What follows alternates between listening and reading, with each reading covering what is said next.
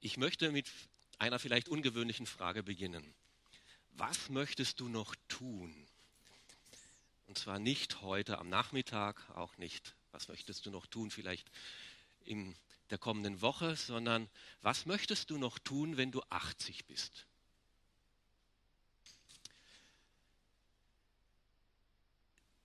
Hast du da noch Träume? Hast du da noch Erwartungen an das Leben? Ähm, ja, ich kann mich noch an die Zeit erinnern, wo ich gedacht habe, oh, gibt es ein Leben nach 30? Äh, das war mir so weit weg und sowas. Aber inzwischen bin ich näher an dem 80er dran wie auf der anderen Seite.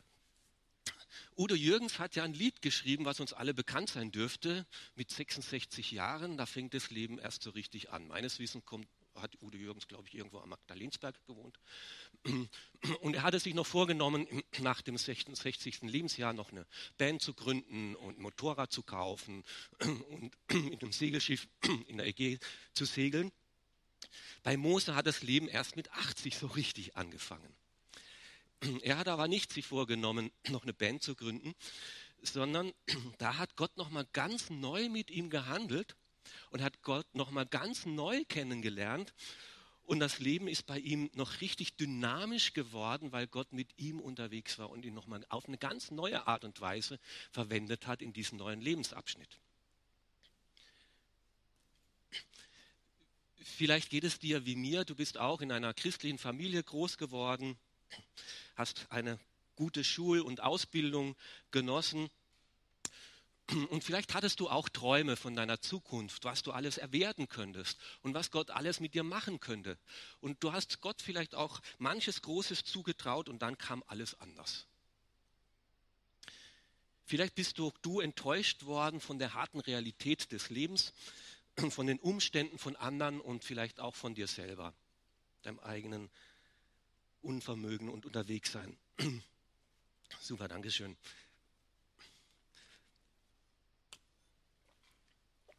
Bin schon eine Weile aufgestanden heute Morgen, aber habe noch nicht gefrühstückt. ja, und vielleicht hast du dich auch inzwischen so etwas leicht, so innerlich von der Gemeinde zurückgezogen, um dich um deine Familie zu kümmern. Da gibt es ja auch immer genug zu tun. Und das Leben ist etwas ruhiger geworden. Vielleicht bist du ja auch ein bisschen reifer geworden, ein bisschen weiser, ein bisschen ruhiger, ein bisschen demütiger geworden. Und das ist ja auch alles ganz gut. Und du hast aber nur noch ein paar Schafe im Blick, um die du dich kümmerst. Großes erwartest du von Gott jetzt nicht mehr. Es geht zu alles seine gewohnten Bahnen. Und wenn du da dich ein bisschen rein empfinden kannst, wie ich mich kann, dann bist du genau dort, wo Mose ist. So war seine Geschichte, so hat er sich empfunden. Und lass uns lesen, wie es dann weiterging, wie, Mose zu ihm äh, wie Gott dann zu Mose geredet hat und ihn neu herausgefordert hat. Im Kapitel 7 des zweiten Buch Moses, die Verse 1 bis 13. Der Herr sprach zu Mose, ich habe dir göttliche Vollmacht über den Pharao gegeben. Dein Bruder Aaron wird dein Prophet sein. Er wird für dich sprechen. Sag Aaron alles, was ich dir aufgetragen hat. Er soll dann den Pharao auffordern, die Israeliten aus seinem Land ziehen zu lassen. Aber ich werde das Herz des Pharaos hart machen, damit ich viele Zeichen und Wunder in Ägypten tun kann. Weil der Pharao nicht auf euch hört, werde ich gegen die Ägypter vorgehen und sie hart bestrafen. Und ich werde mein Volk, die Israeliten, nach Stämmen geordnet aus Ägypten führen. Wenn ich meine Hand gegen die Ägypter erhebe und die Israeliten aus dem Land führe, dann werden sie erkennen, dass ich der Herr bin.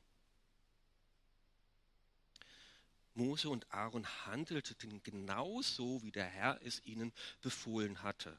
Und Mose war 80 und Aaron war 83 Jahre alt, als sie mit dem Pharao redeten.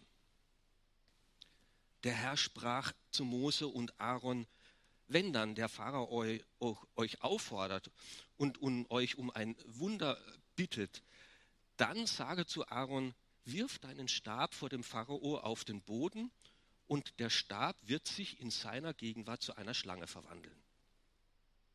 Da ging Mose und Aaron zum Pharao und machten alles genauso, wie der Herr es ihnen befohlen hatte. Aaron warf seinen Stab vor dem Pharao und, dieser, äh, und dessen Hofstaat auf den Boden und der Stab verwandelte sich in eine Schlange. Daraufhin ließ der Pharao seine äh, weisen Männer und Zauberer rufen. Sie vollbrachten mit ihren Zauberkünsten dasselbe. Jeder von ihnen warf seinen Stab auf den Boden und sie verwandelten sich ebenso in eine Schlange.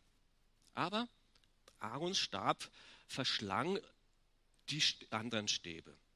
Der Pharao jedoch blieb unbe äh, ähm, unnachgiebig und hörte nicht auf Mose und Aaron, so wie der Herr es auch schon vorhergesagt hatte.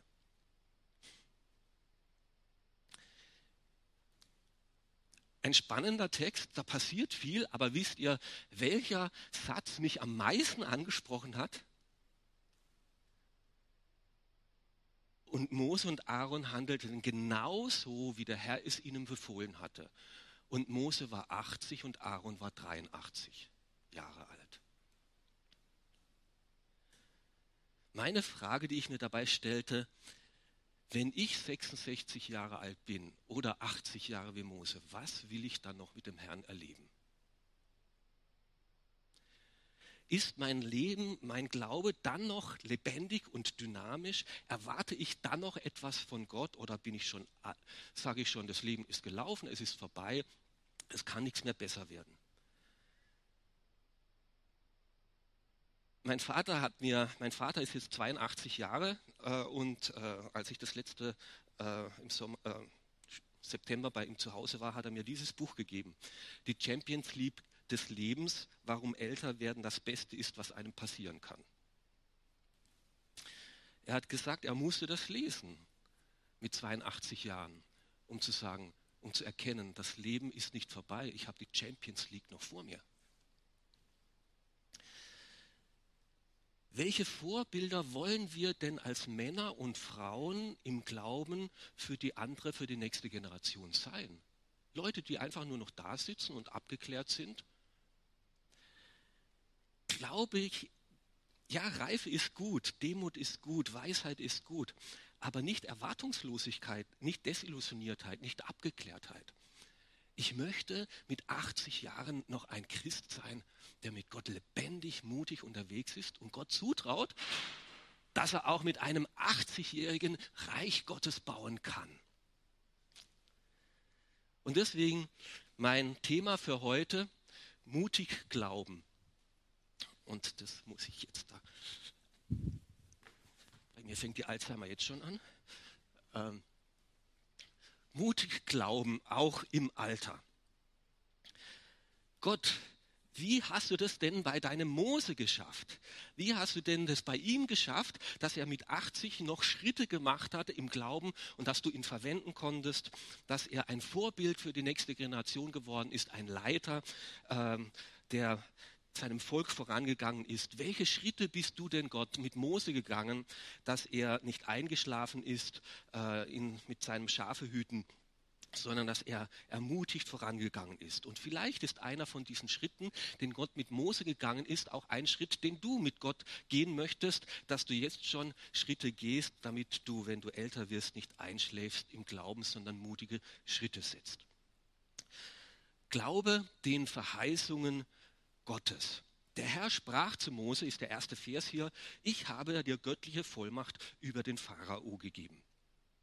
Naja, interessant ist ja schon, dass das ja nicht das erste Mal ist, dass Gott jetzt mit dem äh, Mose redet. Das habt ihr die letzte Woche gehört in der Predigt, dass Gott ja am Dornbusch schon im Kapitel 3 und 4 mit Mose geredet hatte.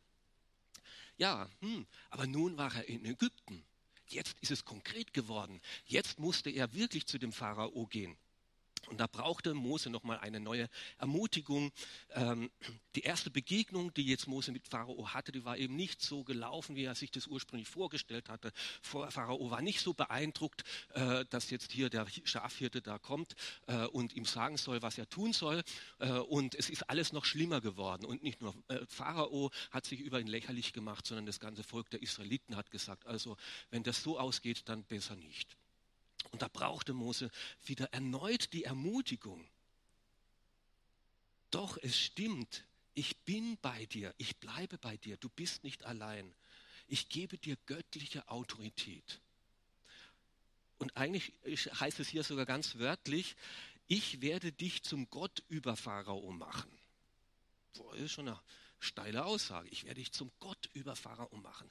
Der Pharao, der von sich selber glaubt, dass er Gott ist, dem das Volk anbetet und das Volk dienen soll.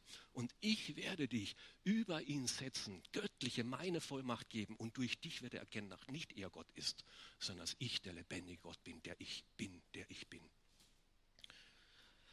Und das ist ein unglaublicher Zuspruch. Du bist nicht allein, du bist nicht ein alter Mann, du bist nicht nur ein Schafhirte, du bist nicht ein Niemand. Du bist von mir bevollmächtigt. Wir denken ja viel zu oft, ich denke das viel zu oft, wer bin ich schon? Ich bin ein Nobody, ein Niemand. Aber Gott sagt, ich bin mit dir. Der Ich bin ist mit dir. Ich helfe dir, ich sehe dich, wie es dir geht, ich kenne dich und ich beauftrage dich, du bist für mich nicht zu alt, du bist für mich nicht zu gering, du bist für mich nicht zu wenig begabt, du bist nicht nur ein Rädchen ins System, du bist mein Kind, mit dem ich etwas vorhabe, mit dem ich Geschichte mache. Du kannst einen Unterschied machen. Raphael hat zwei ganz wichtige Fragen letzten, Sommer, äh, letzten Sonntag gestellt. Wer bin ich und wer ist Gott? Wer ist Gott? Ist er wirklich der Lebendige? Ist er wirklich der einzig wahre Gott, dem Himmel und Erde gemacht hat und alle Macht gehört? Und wer bin ich? Bin ich wirklich sein Kind? Bin ich wirklich sein geliebtes Kind, auf das er schaut, das er begabt hat, mit dem er gute Gedanken hat? Bin ich wirklich sein Mitarbeiter, sein Botschafter, sein Beauftragter?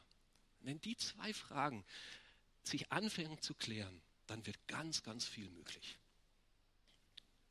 Der Herr des Universums, der die Sonne und die Sterne alles geschaffen hat, der sprach, ich bin das Licht für die Völker. Dieser Herr sagt zu dir, du sollst Licht sein. Ihr seid Licht in dieser Welt. Ihr seid Salz in dieser Welt. In meinem Auftrag, mit meiner Vollmacht. Ihr seid Botschafter. Und das dürfen wir uns immer wieder sagen. Darfst du dir sagen, Gott hat auch mich ganz persönlich beauftragt. Und jetzt überleg mal, wo hat mal Gott zu dir geredet? Wo hat Gott zu dir persönlich geredet? Wo hat er zu dir gesagt, ich habe etwas mit dir vor? Das war ein Vers, das war ein Reden Gottes für mich persönlich. Und vielleicht müssen wir uns das wieder wie Mose neu in Erinnerung rufen. Hier hat Gott zu mir geredet. Und das ist vielleicht schon eine Weile her, das ist vielleicht schon ein, zwei, drei Jahre her, aber ich möchte es neu für mich in Anspruch nehmen und festmachen. Gott hat zu mir in diesem Sommer ganz deutlich durch einen Bibelvers aus Haggai, äh, Kapitel 2, Vers 4 geredet. Äh, und den habe ich mir aufgeschrieben und den sage ich mir immer wieder vor und den sage ich auch anderen. Fasse Mut, spricht der Herr, und arbeite. Denn ich bin mit dir, spricht der Herr, der Allmächtige. Mein Geist bleibt bei dir und ich verspreche es dir. Deshalb fürchte dich nicht.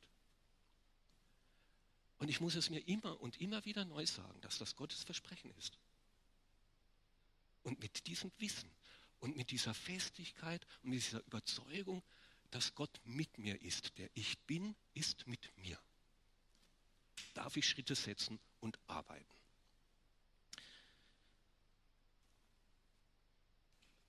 äh, ich habe mal eine ganz, also ganz feurige Christin kennengelernt. Äh, es war nur ein, äh, ein Vortrag, den sie gehalten hat. Ich habe sie nur einmal gesehen bei diesem Vortrag, aber dieser eine Satz hat es mir eingeprägt. Die hat so lebendig aus ihrem Glauben erzählt, war schon weit über 80 und hat gesagt, Gott und ich, wir zwei sind immer die stärkste Partei. Wenn ich auf mich schaue, gut, das ist bescheiden. Aber Gott und ich, wir zwei, haben mehr drauf wie der Pharao. Glaube an die Verheißungen Gottes. Aber die nächsten Punkte werden kürzer, keine Angst. Geh nicht alleine.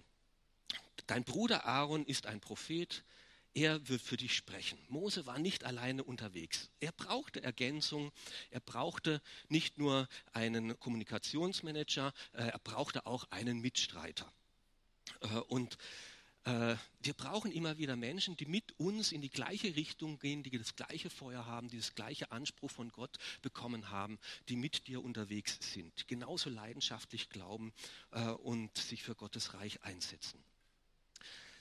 Und das ist wirklich sehr, sehr ermutigend. Gerade letzte Woche war ich drei Tage mit zwei äh, Leitern unterwegs, die beide schon äh, über 70 Jahre waren. Der eine kommt, kam extra aus Hawaii, der andere aus Kalifornien hergeflogen, um mich, um zwei andere Leiter äh, drei Tage lang zu coachen.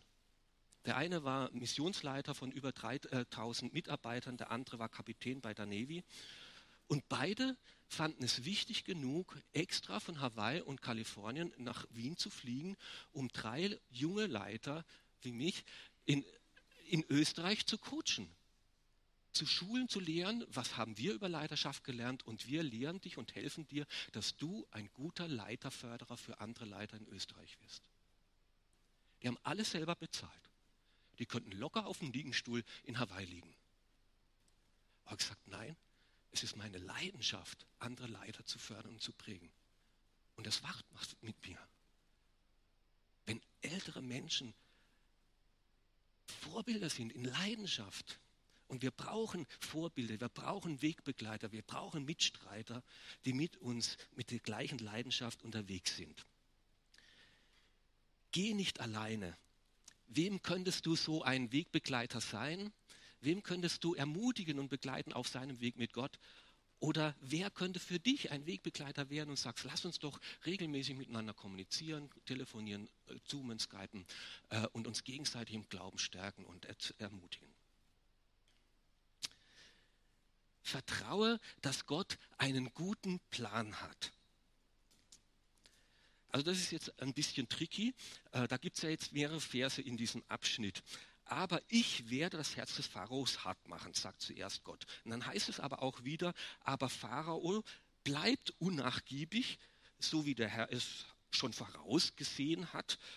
Und dann heißt es dann, das Herz des Pharaos ist hart. Er weigert sich, sein, mein Volk gehen zu lassen. Und es ist, wenn man diese Stellen so durchliest, gar nicht so klar wer ist es jetzt eigentlich? Ist es jetzt Pharao, der sich selber verhärtet hat? Und Gott hat es einfach gewusst, dass Pharao so reagieren wird und ist darauf eingegangen? Oder war es Gott umgekehrt, dass Gott selber das Herz vom Pharao hart gemacht hat, damit er viele Möglichkeiten hat, seinen Plan auszuführen und die großartigen Wunder zu tun? Nicht immer ist es so einfach zu erkennen, was ist jetzt Wirken Gottes und was ist Wirken der Menschen und was ist wie ursächlich miteinander verknüpft. Die Welt ist einfach manchmal einfach kompliziert und komplex und wir haben nicht den Überblick. Wir sehen nicht schon von ganz von oben und manchmal sind wir mittendrin und verstehen selber nicht, was läuft jetzt hier und ist es jetzt einfach nur ein Schicksal, was ich erleiden muss oder ist da Gott dahinter oder da drin und wie auch immer. Aber trotz alledem lehrt uns diese Geschichte, auch wenn wir vieles nicht verstehen, warum was wie läuft. Gott hat einen guten Plan. Und er sagt es hier, ich werde das Herz des Pharaos hart machen, damit ich Zeichen und Wunder in Ägypten tun kann. Ja, einerseits ist es schon schlimm, dass weil der Pharao so verbohrt ist und so äh, ein stolzer, ignoranter Typ, dass sein ganzes Volk darunter leiden muss. Und es ist heute noch genauso. Ähm, dass wir genug äh, verblendete Regierungen auf unserem Planet haben und das ganze Volk darunter leiden muss. Also ich möchte jetzt nicht gerade in Afghanistan leben. Äh, aber doch kann solche grausamen, schlimmen Situationen 97 Prozent der afghanischen Bevölkerung leben unter der Armutsgrenze dazu führen, dass Menschen jegliche Illusion über die falsche Religion verlieren. Das kann es ja nicht sein. Definitiv nicht. Und das passiert. Das passiert. Ich bin mal etwas aufgewacht und, und erschrocken über einen Missionsvortrag, den ich gehört habe mit dem Titel Thanks God for Saddam Hussein. Was? Kann man Gott Danke sagen für einen Despoten wie Saddam Hussein? Ist schon eine Weile her. Ähm, ja, weil in diesem äh, Bericht kam vor, dass wegen diesem Despoten Hunderttausende den Irak damals verlassen haben und in anderen Nachbarländern flüchten mussten. Und in diesen Flüchtlingscamps war Religionsfreiheit und Tausende kamen zum lebendigen Glauben, die in ihrem eigenen Land, im Irak damals, nie die Chance gehabt hätten, jemals das Evangelium zu hören. Aber hier kamen viele zum Glauben, völlig desillusioniert über ihr Herkunftsland und ihre Herkunftsreligion. So kann Gott auch schlimme Verhältnisse dazu nutzen, dass sein Reich gebaut wird. Sie sollen erkennen, heißt es im Vers 5, dass ich der Herr bin. Der Pharao, der selbst sich zu Gott macht, soll erkennen, dass Jahwe der wirkliche Gott ist. Nicht er ist der Herr, dem alle dienen müssen. Ich, der wahre, der lebendige Gott, der Himmel und Erde gemacht hat. Und sein ganzes Volk soll das erkennen. Gott hat also nicht nur einen guten Plan für das Volk Israel, weil er die halt so lieb hat. Gott hat nicht nur einen guten Plan mit den Christen, weil sie seine Kinder sind. Gott hat auch einen guten Plan mit Völkern, mit Menschen, die Jesus noch nicht kennen. Er möchte, dass die ihn erkennen und zur Wahrheit finden, dass sie nicht in ihrer Verblendung bleiben. Trotz alledem obwohl wir vieles nicht verstehen, dürfen wir vertrauen, Gott hat einen guten Plan. Setz darum mutige Schritte und handle. Mose und Aaron handelten genauso, wie der Herr es ihm befohlen hatte. Zweimal steht es hier in unserem kurzen Abschnitt.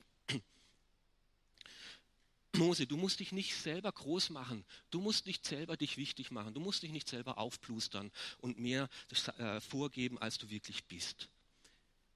Ich werde das Wunder machen. Du musst keine Wunder machen. Du musst nur das tun, was ich dir sage. Und die Wunder werde schon ich tun. Mach du das, was ich dir beauftragt habe. Schritte im Glauben wagen und nicht feige klein beigeben das ist immer wieder die Herausforderung in, jeder Glaubens, äh, in jedem Glaubensabschnitt, in jedem Alter neu. Auch im Alter ist es nicht immer einfach, mutig Schritte zu setzen. Und da fordert uns Gott aber heraus. Meine Frau ist mir da durchaus ein kleines äh, Vorbild. Ja, doch ein Vorbild. Ähm, ähm, sie war Lehrerin äh, für Religion, ähm, freikirchliche Religion und hat da äh, das gerne und gut gemacht. Und dann kam die Frage an sie, ob sie nicht auch Inspektorin für Kärnten und Steiermark werden möchte. Boah, also das ist ein Job, den man nicht so unbedingt äh, Juhu äh, sagt. Da muss man halt so mit Bildungsdirektionen rum äh, telefonieren, mit Rektoren, äh, sich rumstreiten, welche Stunde man eigentlich kriegt, mit Administratoren, mit Computersystemen äh, und so weiter, sich herumärgern, Gesetzestexte lesen und immer wieder darauf hinweisen und lästig sein. Und das ist alles andere als das, was meine Frau natürlicherweise ist. Und sie hat mutig diesen Schritt gewagt, weil sie gesagt hat, Gott hat mir das gesagt, ich soll das tun und jetzt setze ich einfach einen Schritt nach dem anderen und vertraue, dass Gott mich unterstützt und hilft. Und sie erlebt es, weil sie vor den Telefonaten, vor diesen Begegnungen immer wieder betet und dass Gott da Türen öffnet und ihr die Kraft gibt und die Durchhaltevermögen und den Mut und sie selber im Glauben wächst. An meinem Schreibtisch habe ich einen Spruch stehen von Oskar Murio, einem Gemeindegründer aus Nairobi. Gott könnte dich mehr gebrauchen, wenn du aufhörst, sicher zu leben und anfängst, mutiger zu sein. Mich fordert das heraus, weil ich merke, Hans-Peter, lass nicht nach, wenn du älter wirst. Gott könnte dich noch mehr gebrauchen, wenn du aufhörst, sicher zu leben und anfängst mutig zu sein. Und so fordert uns Jesus auch immer wieder heraus, folge mir nach, selbst wenn es für dich sich so anfühlt, als ob unter dir nur Wasser wäre. Schau auf mich, folge mir nach und setze Schritte auf den See. Und dann gib, was du hast. Wenn der Herr euch auf, äh, wenn der Pharao euch auffordert, durch eine Wunder äh, euch an, äh, auszuweisen, wirf deinen Stab vor dem Pharao auf den Boden. Ja, also Gott kann ja Wunder aus dem Nichts tun. Er hat das ganze Universum aus dem Nichts geschaffen. Warum braucht er den Stab von Aaron überhaupt? Aber er will diesen kleinen Beitrag, das, was wir in der Hand haben, mitverwenden, damit er etwas Großes tun kann. Er sagt es nicht, ich mache das ohne euch, sondern ich möchte dich einbinden. Das, was du hast, will ich mitverwenden, dass Großes im Reich Gottes passiert. Gott, der alle Fische äh, des Meeres geschaffen hat, sagt zu den Jüngern, oder Jesus dann, wie viele Fische und Brote habt ihr denn? Okay, bringt mal die drei her und die fünf Brote mit denen will ich einbinden, dass Tausende satt werden. Zu einem David sagt er, okay, dieser David hat wirklich nicht viel vorzuweisen. Ah, was könnte ich von dem David eigentlich noch in Empfang nehmen? Naja, Harfe spielen hat er gelernt. Und Gott hat ihn zum größten Musiker des ganzen Alten Testaments gemacht. Alle Psalmen, fast alle sind von ihm geschrieben. Naja, Steine schleudern hat er gelernt. Auch das kann ich einbinden. Den Goliath, dann nehme ich seine Steinschleuder mit. Wir müssen ihm das in die Hand geben, was wir haben. Und ist es nicht viel? Aber wir müssen es manchmal loslassen und sagen, das habe ich und das gebe ich dir, damit du es verwenden kannst zu deinem Segen. Und ja, ähm, je älter ich werde, umso schwerer fällt es mir, muss ich ehrlicherweise sagen, das, was ich habe, in seine Hand zu legen. Weil Gott ist gnädig und gut gewesen und man hat immer mehr. Und man hat immer mehr Verantwortung. Und als 23-Jähriger zu sagen, ich gebe dir alles, war einfach. Das alles war halt nicht so viel. Und jetzt zu sagen, Herr, ich gebe mich dir ganz hin, boah, ich bin da herausgefordert. Gib, was du hast. Verlasse, Gott, verlasse dich Gott dann auf sein Wirken. Gott machte das Wunder. Mit dem Stab von Aaron verwendete er es. Vor den Augen wurde dieser Stab dann zur Schlange. Ähm, ja, aber auf der anderen Seite, oh, da waren auch die Zauberer, die machen das genauso. Und dann war hinterher gar nicht so klar, wer hat jetzt hier gewirkt? War es wirklich Gott? War das jetzt wirklich so ein Beweis für Gottes Realität und Gegenwart? Am Ende war es immer noch offen, ja, ist jetzt hier Gott am Wirken oder sonst irgendwas anderes. Äh, Mose hat alles richtig gemacht. Hat genauso gehandelt, wie Gott es wollte. Gott hat alles richtig gemacht. Gott hat Wunder getan. Und trotzdem sind die zwei nicht als strahlende Helden vom Platz gegangen. Das würden wir uns ja wünschen. Ach, super, ich hab, äh, war gehorsam, Gott war, hat alles richtig gemacht. Ich werde Superhero. Ist nicht immer so im Reich Gottes, war nicht immer so. Ähm, ja, ich erinnere mich noch an eine Situation. Unser Sohn äh, war ich weiß gar nicht, wie alt er war, ich glaube 12 oder 13, da war er schon 14, irgendwas in dem Alter. Und es war wirklich ein großer Lungenabszess und er war schon zwei Wochen im Krankenhaus und sie trauten ihn nicht zu operieren, weil der Abszess so groß war und so nahe beim Herz äh, und sie nicht gewusst hatten, äh, was sie tun sollen, wenn sie das aufmachen. Und irgendwann nach zwei Wochen haben wir gesagt, wir holen alle Spezialisten, die wir haben, Lungenspezialist, Herzspezialist, Kinderspezialist, alle in einen Raum und trauen uns das aufzumachen, egal was uns begegnen wird. Wir haben als natürlich dafür gebetet, wir haben die Ältesten gerufen und gesagt, lass uns beten, dass Gott seine gnädige Hand darüber hält. Und nach der OP, es ist alles gut gegangen. Nach der OP sagt mir der Chefarzt, das war gar nicht so schlimm. Das war ja nur so eine Walnuss groß. Was wir rausgenommen hat, hat nicht gestreut, war nicht an der Aorta, war nicht am Herz. Wir konnten das rausmachen. Wir mussten nicht einmal den Lungenflügel entfernen. Praise Gott, Gott hat ein Wunder getan. Da habe ich gefragt, das hat Gott getan, wir haben dafür gebetet.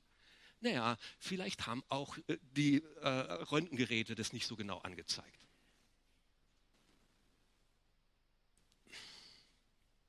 Es war für ihn nicht so klar. Aber von einem aus dieser Gemeinde habe ich einen guten Spruch gehört, lieber peinlich als langweilig. Also lieber mal einfach sagen, ich glaube, das hat Gott getan. Wir beten dafür, als langweilig, ja, als es nicht zu wagen. Ähm, Und doch, am Ende hat nur eine Schlange überlebt. Nicht der Satan ist lebendig übrig geblieben. Das ist ja überhaupt ja immer die, die Mache Satans. Gott macht was und Satan macht es nach. Einfach nur, um die Menschen zu verwirren und einfach zu sagen, es muss nicht immer Gott sein. Ähm, und Satan ist aber besiegt worden. Gott hatte das letzte Wort und nur eine Schlange ist lebendig davon gegangen. Die Zeitungen damals und heute schreiben viel die Medien und die Geschichtsbücher über diese großen Herrscher, was sie alles getan haben. Und diese Pharaonen, also es ist schon beeindruckend. Ich habe auch das Grab und die Maske von Tutanchamun gesehen. Äh, und, die, äh, und diese Grabmäler und diese Pyramiden von den Pharaonen sind schon sehr beeindruckend. Aber diese Pharaonen sind tot. Es sind eben Gräber. Und Jesus ist lebendig. Der ist auferstanden. Es gibt nur einen, der auferstanden ist und lebendig ist. Deshalb möchte ich uns herausfordern, mit Mose zu lernen, auch im Alter mutig zu sein. Welcher Berg steht denn vor dir in der kommenden Woche, in den kommenden Monat? Wo gibt es Begegnungen, vor denen du Angst hast? Mit welchen Konfrontationen würdest du lieber aus dem Weg gehen? Und vielleicht ist einer dieser Schritte dabei, den du sagen kannst, den möchte ich setzen. Einen von diesen Schritten möchte ich setzen, damit ich nicht nachlasse, sondern dass ich mutig bleibe im Glauben, auch in meinem Älterwerden. Vielleicht ist es, dass du die Verheißung, die Gott dir schon gegeben hat, neu in Erinnerung rufst. Vielleicht ist es, dass du mutige Mitkämpfer suchst und sagst, ich brauche einen Begleiter, einen Unterstützer. Oder vielleicht ist es auch, dass du neu Gott dein Vertrauen aussprichst und sagst, ich verstehe es nicht, aber ich vertraue dir, dass du einen guten Plan hast. Vielleicht musst du aber auch einen mutigen Glaubensschritt setzen und sagen, ich muss einen Schritt aufs Wasser wagen, bevor ich merke, ob es trägt. Und vielleicht könnte es sein, dass du sagst, ich muss etwas loslassen. Ich muss etwas, was ich so fest in Handen hält und umfasse, muss ich in Gottes Hand geben, dass er es verwenden kann. Es reicht eins, aber eins würde ich dich ermutigen, herauszufordern, eins dir vorzunehmen. Der 80-jährige Mose wollte uns dazu ermutigen. Hör nicht auf, dich ganz Gott zur Verfügung zu stellen. Hör nicht auf, groß von Gott zu denken. Hör nicht auf, mutige Schritte im Glauben mit Gott zu wagen höre nicht auf deine Stimme, die dir sagen möchte, du bist zu alt. Höre nicht auf auf deine Stimme, die dir sagen möchtest, du bist Gott nicht wichtig genug.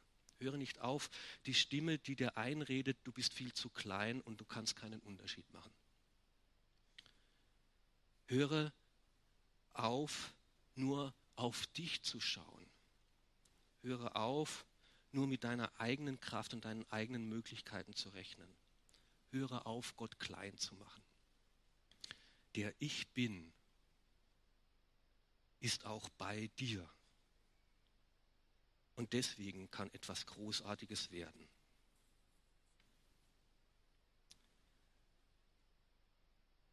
Manche von uns kennen noch Marie Wieder. Marie Wieder war die, das Missionarsehepaar mit ihrem Mann Richard zusammen, die diese Gemeinde gegründet haben.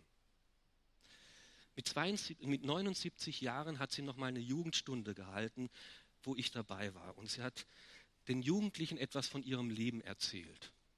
Und am Ende hat sie ihnen einen Spruch mitgegeben. Diesen Spruch.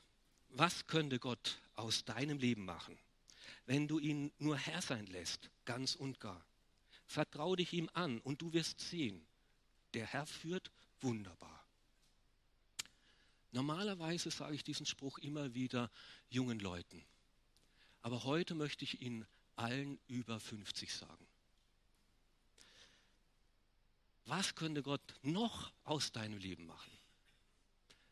Lass ihn dein Herr sein, ganz und gar. Vertrau dich ihm an. Und du wirst immer noch sehen, der Herr führt wunderbar. Lass uns zu Vätern und Müttern im Glauben werden, die nicht aufhören, mutig zu glauben und Großes von Gott zu erwarten. Amen.